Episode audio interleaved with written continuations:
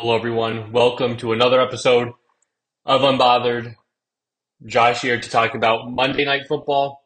Joe Burrow, big win against the Rams. Eagles really beating down the Tampa Bay Buccaneers. Then it's time to talk about the Miami offense. Is this one of the best offenses ever? Is there a claim to that already? Then, through three weeks, I give you my top 10 NFL teams. I revealed that list to you. And then today, major NBA trade news that I'll get into. Damian Lillard has been traded to the Milwaukee Bucks. Big time. Dame and Giannis together. Then after that, I'm going to discuss some college football. Mel Tucker and Lou Holtz, couple of coaches there, still talking. But let's first wind back to Monday night. Uh, before this game on my podcast on Monday, I said that the Bengals would just limp this one out, uh, eke this one, and they did.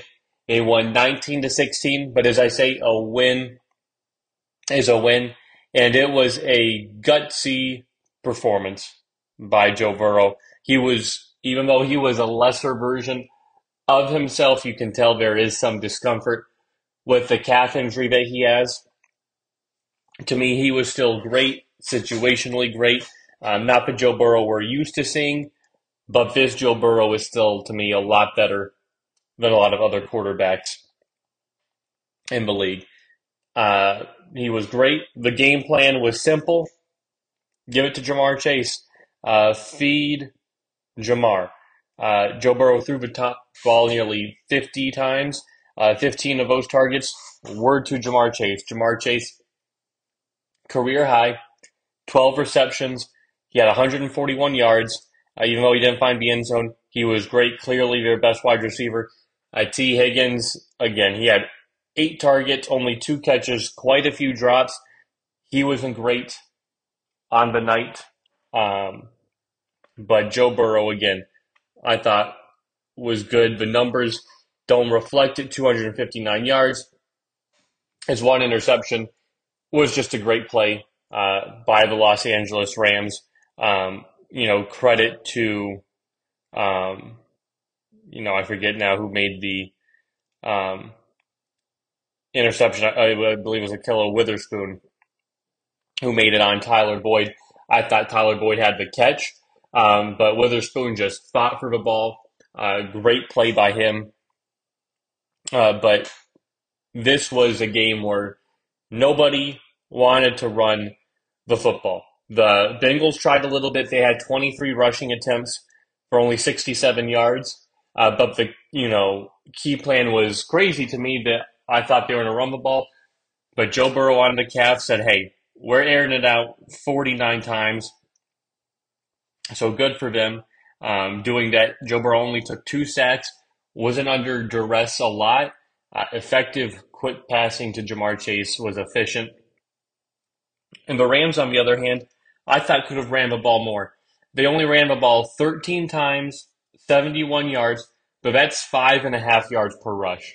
Uh, Bengals were struggling defensively coming into this game. Uh, and I thought the Rams could establish the run game. And they didn't. Uh, they stuck with Matthew Stafford, uh, who didn't have a great night 18 for 33, uh, threw two interceptions um, on the night. Didn't look great, didn't look sharp. This Bengals defense was fantastic. Uh, they sacked Matthew Stafford six times, constant pass rush. Uh, the Los Angeles Rams were dealing with some injuries to the offensive line. Even during this game, a couple of them uh, going down, but great win by the Bengals. Uh, now, you know, going into this game Monday night, you know, the Bengals are on the verge of going 0 3. Uh, I didn't lose my faith in the Bengals. I didn't waver. Uh, some people in the media you know, at 0 and 2, roped them off, said, hey, we're done, we're jumping off the ship. Even after this win, uh, more people are still jumping off. But I'm staying committed to the Bengals. Yes, they were my Super Bowl pick uh, to win it all.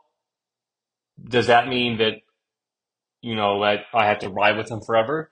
No, but I'm going to ride this thing out. I definitely am. Uh, again, Bengals to me have quite a few winnable games coming up.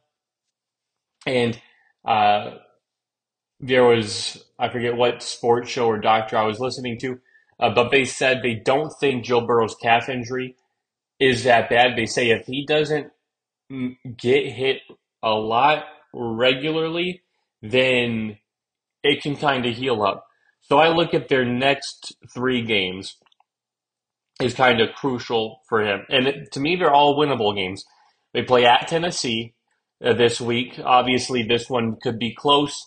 Uh, Titans defense is good, even though Joe, uh, Deshaun Watson uh, really got them. Ryan Tannehill's been bad. So Bengals can win a tough one on the road. Then they play the Cardinals. Should be a win for them. And then in Cincy, they do play the Seahawks. I think that's another one uh, they can win. I don't think the Seahawks do not have a good uh, pass rush. So that's three winnable games.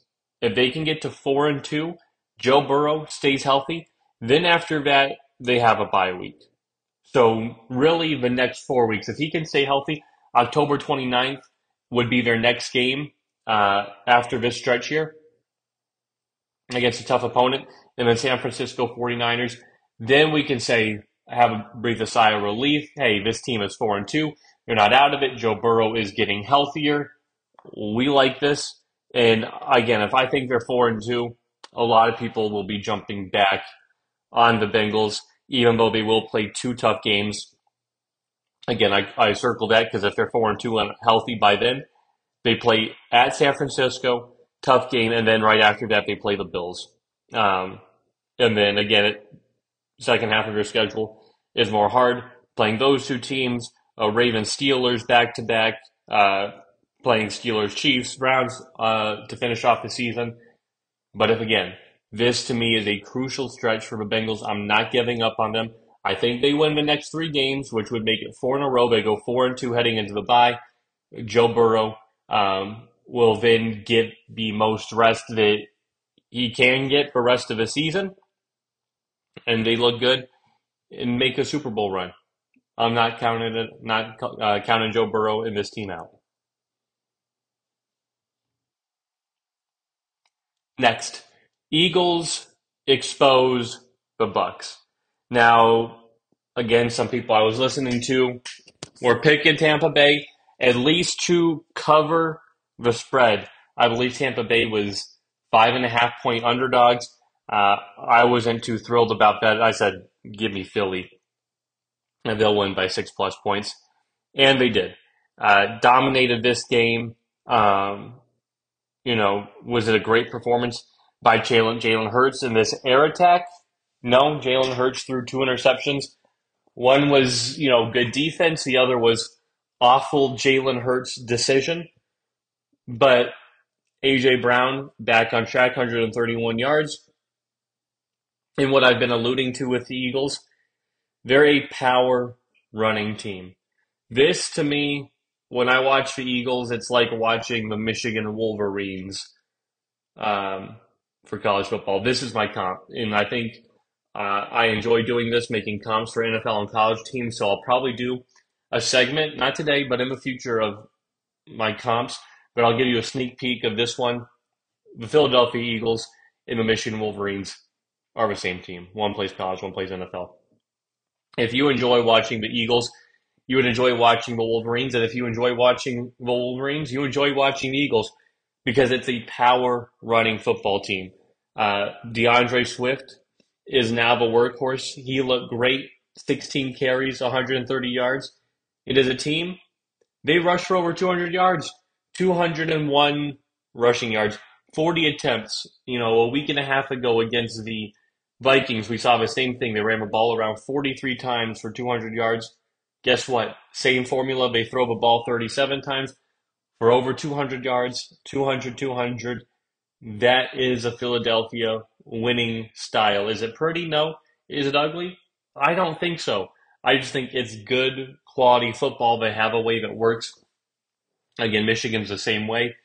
Their main running back, Blake Corum, that they use. They have other ones, Donovan Edwards, like the Eagles do, um, Rashaad Penny or a Boston Scott or a Kenneth Gainwell. But they got main feature one uh, quarterback who is very good, uh, great, but not the best of the best like Jalen Hurts and Jalen McCarthy, and a great defense. Uh, absolutely great. Uh, Eagles defense held the Bucks to 41 rushing yards. Um, this defensive line is great, not only in stopping a run, but getting after the passer. Uh, they were harassing Baker all night long, pressuring him, uh, forced two sacks, limited him to only 133 total passing yards um, on the night. So this Eagles defense, this Eagles team is really good. Uh, again, a lot of talk on the Eagles drop off and where they were a year ago compared to where they are now. Again, they're still winning football games. This uh, season is young. We're not even a quarter of the way done. We're only three games into it, not even into October yet. So I'm not worried about the Eagles and where they stand. Uh, they keep putting performances like this up. Uh, they'll continue to silence whatever doubters are out there because this Eagles team is still really, really good.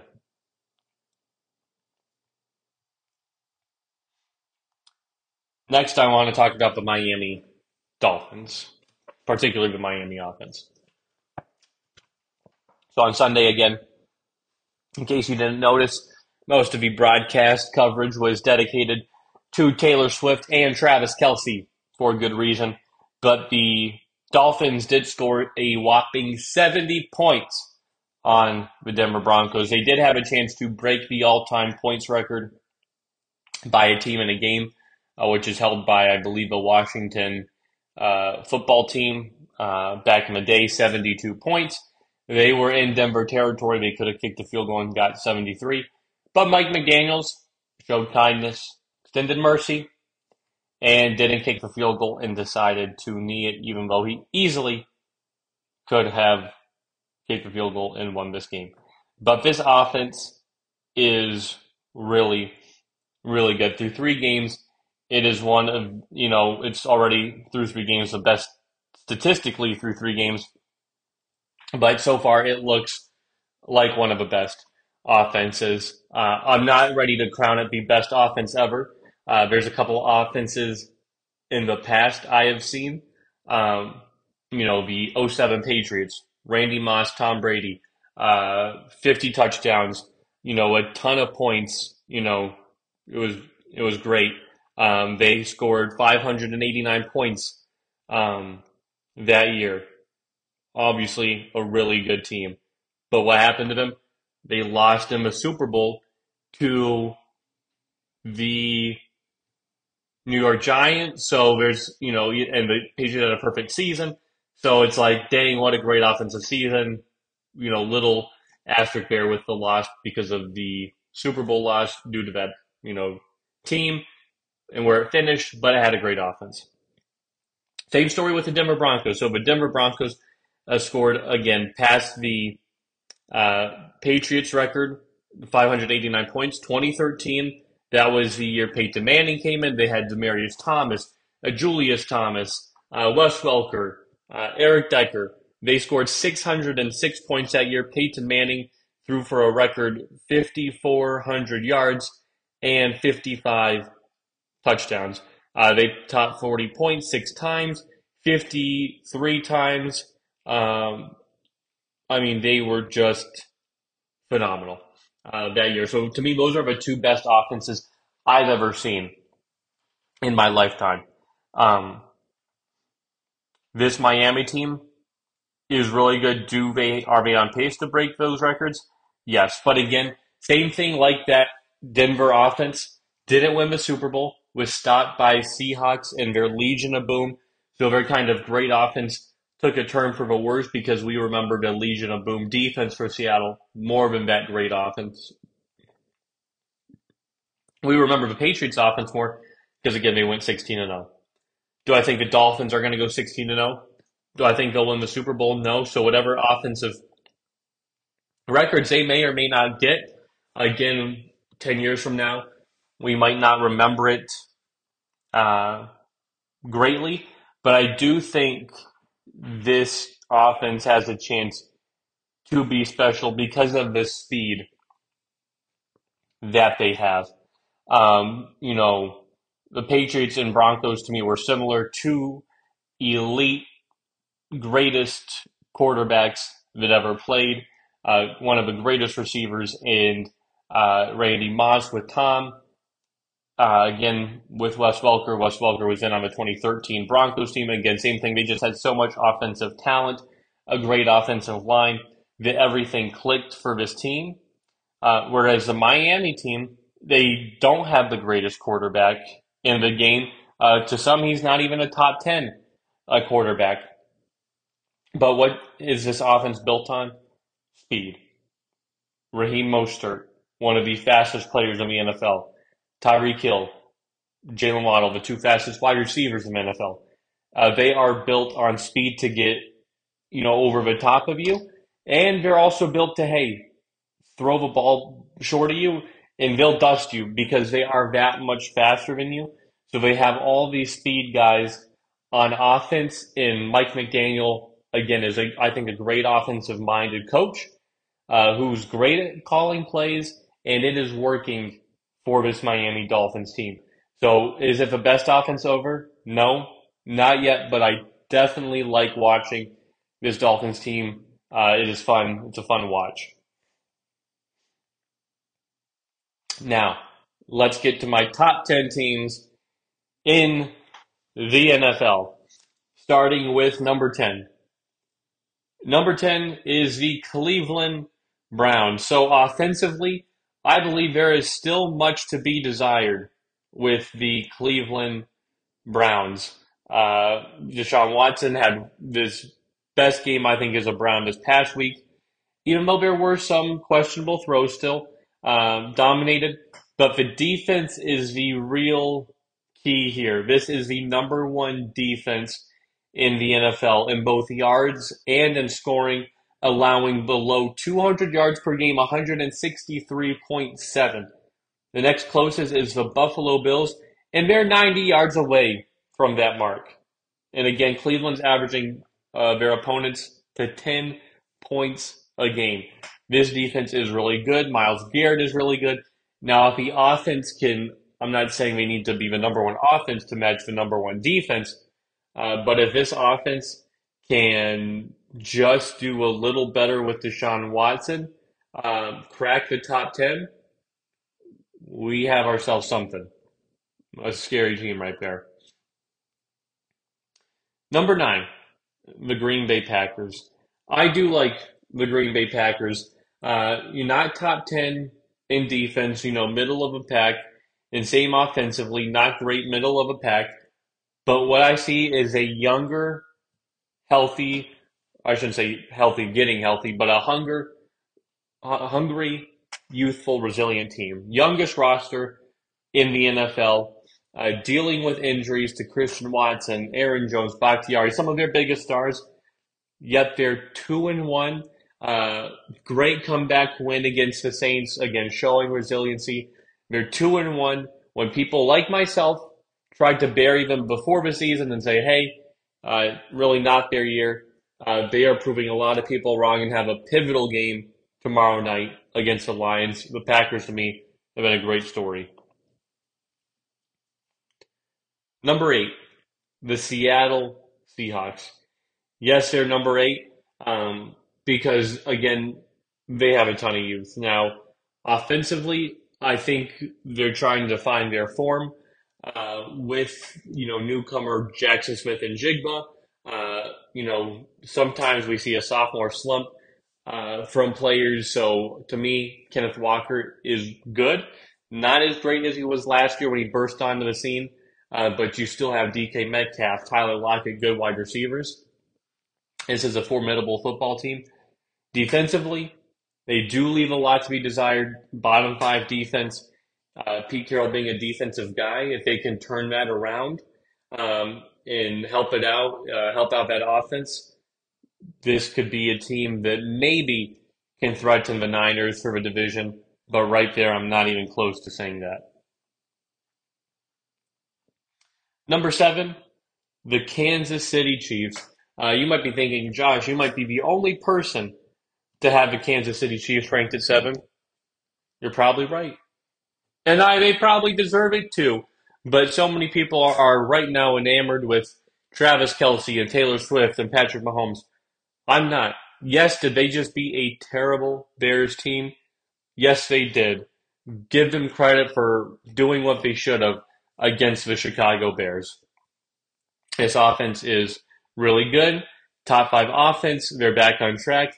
Defense is top 10, so having uh, both those metrics, it's really high uh, for them. However, I don't love their uh, wide receivers. Yes, Mahomes completed a lot of passes to a lot of different wide receivers this weekend, but I just don't love that skill position on this team. Um, and I think they still have another level to reach this season. Number six, the Detroit Lions. You also might be thinking, are you kidding me? You're going to put the Lions at number six ahead of the Chiefs, even though the Chiefs Lions lost to the Seahawks, but beat the Chiefs. How does that all work? Well, yes, I beat the Chiefs. That is to me the best win of the season for my team. Yes, the Cardinals did beat the Cowboys, massive upset, but I beat the Chiefs. So yes, I am holding that until I lose again and don't have that tiebreak because the Detroit Lions are still a top 10 offense in the NFL, playing really well. Uh, defense has been solid, uh, you know, just outside the top 10 here. Aidan Hutchinson, Defensive Player of the Week, uh, had the one lapse against Seattle. Hopefully, that was just a blip for the season, and this Detroit defense keeps improving and plays really well. Number five, the Buffalo Bills. A lot of people still hating the Bills, doubting the Bills and Josh Allen. Uh, I'm still a fan. Top 10 offense, Josh Allen is also playing uh, spectacular football. Um, yes, he's thrown uh, some interceptions. Again, three of those of his four were against the um, what team is that? The Jets opening week of the season. So can we forget that he's third in completion percentage? He's got a 90 uh, passer rating, a QBR of 70. He's playing really good football. I mean, come on, let's let's cut the guy some slack. Let's give him a break. His team is good. Um, his defense is well is also really good. Second uh, in defense so far of this season in yards and in points. I believe they are a really good team, and they do match up with the Dolphins this weekend. Number four, the Dallas Cowboys. Yes, they did suffer a terrible loss to the Arizona Cardinals. There is no getting around that. It dropped their number one defense all the way down to number four in yards and three in points. So it did drop, but defensively, I'm still looking to see how they recover this season without Trevon Diggs. I don't think that is demoralizing for them. On offense, I you know still leaves more to be desired. Dak Prescott not making the ill-timed interceptions and missed throws, miscues, um, in really getting more offensive output from this unit as a whole is something I'm looking for. Number three, Philadelphia Eagles. Uh, top 10 offense um, that is playing really, really good uh, in both running the football and passing the football, very efficient. Uh, they're averaging 185 yards rushing. They were number one until Miami's 350 yard explosion this past week. They're scoring 28 points per game, uh, which is very acceptable in today's NFL. So great offense. Defense just behind the Lions again. Number one rushing defense. Um, passing little better after playing a weak quarterback in Baker. But this is a good team with players all over uh, offense and defense that can make plays. Number two, Miami Dolphins. Uh, I believe this is the highest Miami Dolphins have ever been ranked in the history of my top 10. But here we are, number one offensive team in the league, averaging 43 points a game. Uh, do I think they'll finish with that? No, that would be absolutely bananas. Uh, but here they are. They are one of two teams that have uh, passed for over a thousand yards this season. Uh, Miami and Minnesota, and then they are also the number one rushing team with 188 um, yards per game, averaging total offense 550 yards of offense so far this year. Uh, 130 more than the second best Los Angeles Chargers. This team, it's really, really good offensively. And then uh, you look at defensively, uh, just, you know, middle of the pack defensive team. Um, not great, uh, but still, I believe they can be better. They will be getting Jalen Ramsey back. We'll see if that addition uh, proves beneficial for them. But I can't put them at one. Number one is reserved for the San Francisco 49ers. They deserve to stay at one. Why? Because we did get a matchup last year with the Chiefs or the 49ers and the Dolphins. And the Dolphins lost that game. And I feel like even though this Dolphins team is better, and I think this Niners team is better too, if these two teams were to play, come on, uh, this defense couldn't stop Miami, get to Tua, make him look pedestrian. They're not the Broncos.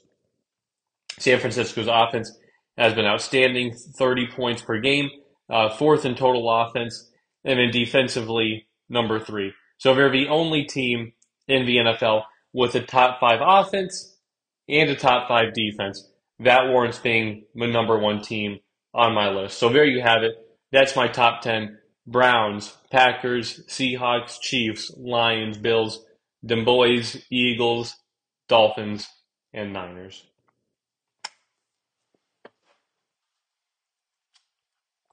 Now, let's talk about some NBA.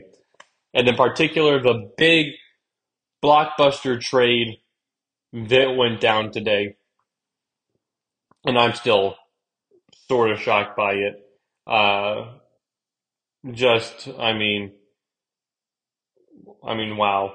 Uh, you know, CJ McCollum talking about it, uh, Josh Hart, you know, Miami, uh, Jimmy Butler saying that they need to look into tampering. I mean, it is insane. So the full trade details are the Milwaukee Bucks receive Damian uh, Lillard.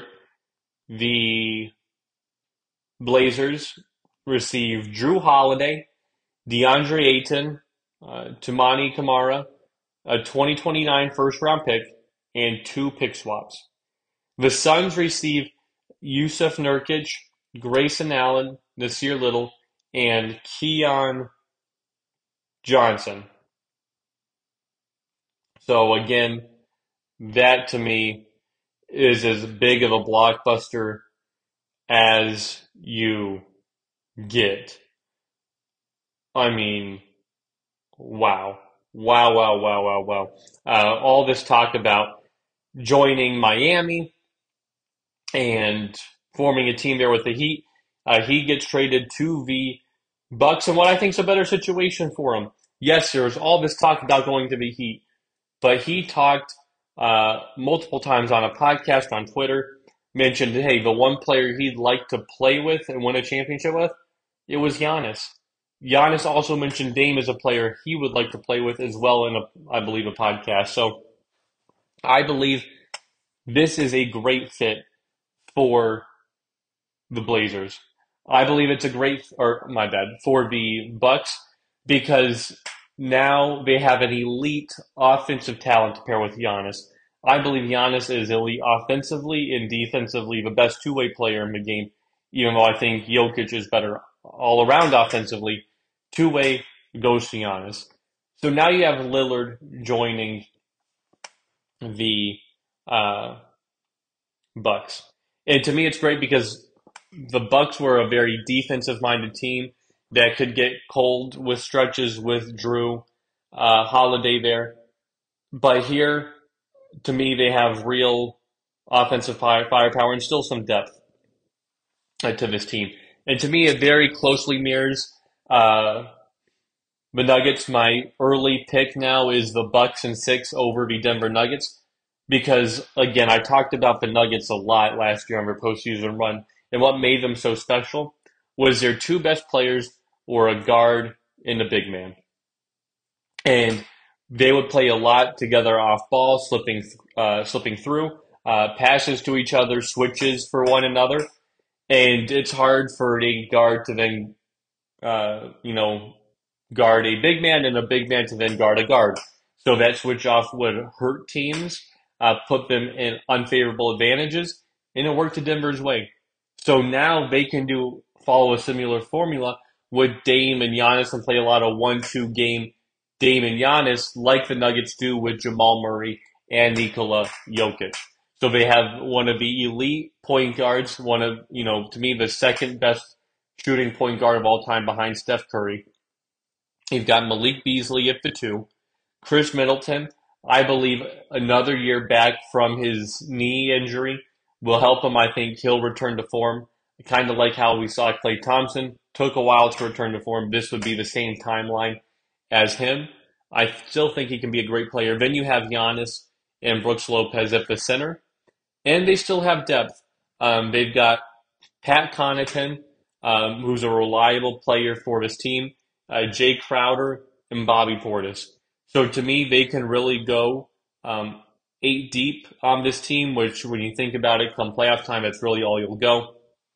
So it is just a great, I think, move for the Bucks. As an NBA fan, I'm happy to see him get out of Portland, join a contender.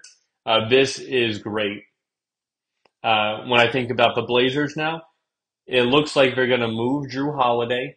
Um, uh, so we'll see where he goes.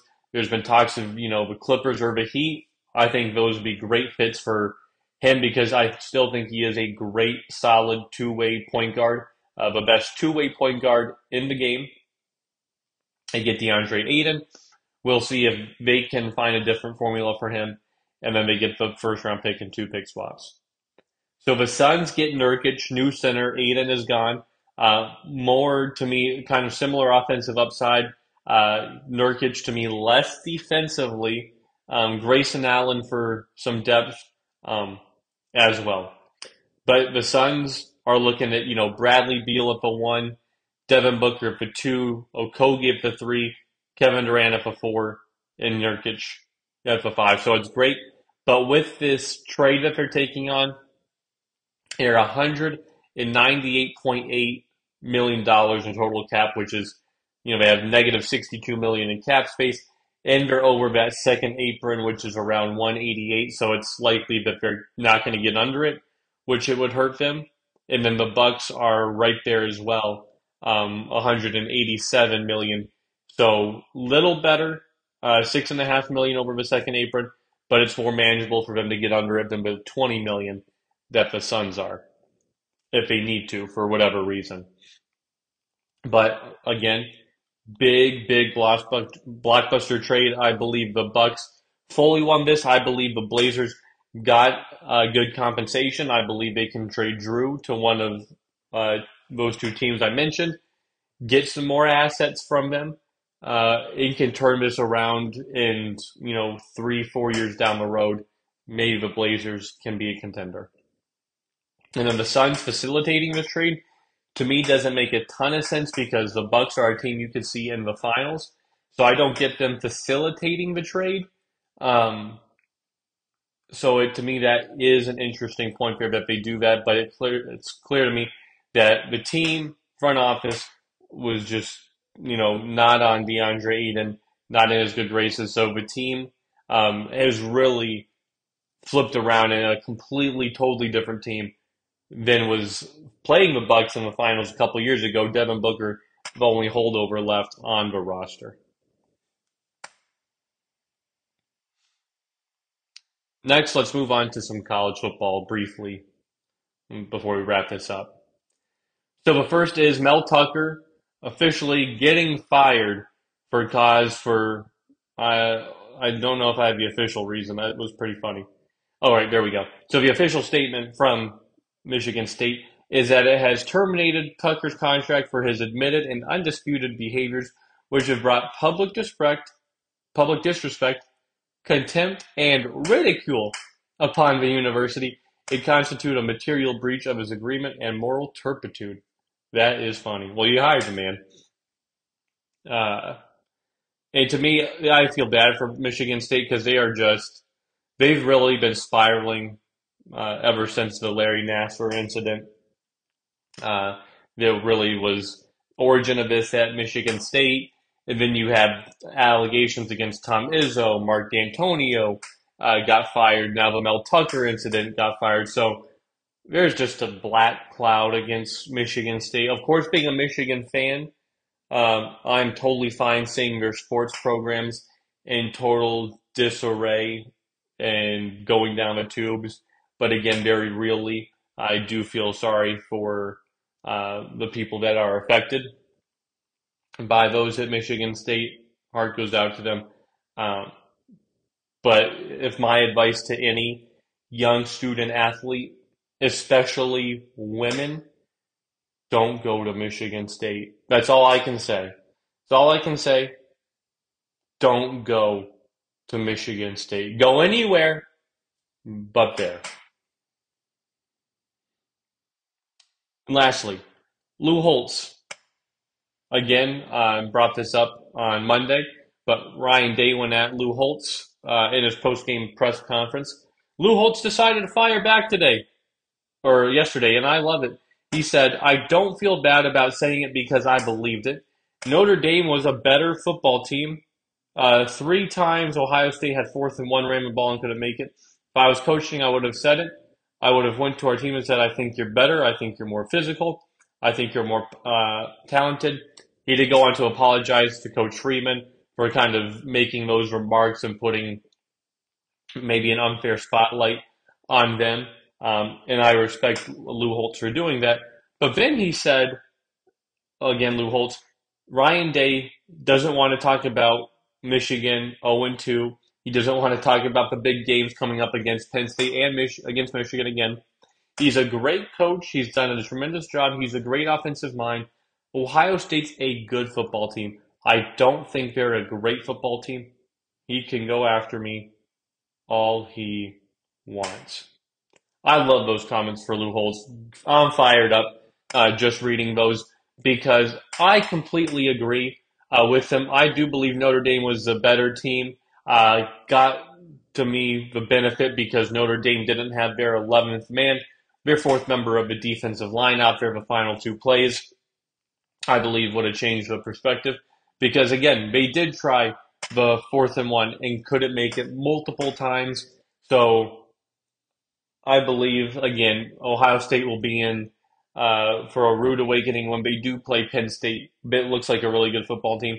And Michigan, who has the best defense in the country, and you will be playing that team in the big house. Ryan Day is not winning that matchup this year. I'm sorry, he's on a two game losing streak, about to be in a three game losing streak. And guess what? Days one and two against Michigan. He only beat them his first year, 56 to 27. Uh, and then the COVID year, he said that, you know, the game didn't get played, but he said, you know, we'll hang a hundred on them. So there you go. Uh, Ryan Day can put that in his pipe, smoke it, because guess what? Michigan's coming. We're coming. And it's going to be obliteration. I believe it's November 25th. The Buckeyes stand no chance. I'm not bothered. But this is Unbothered. I'll talk to you all tomorrow. Bye, everybody.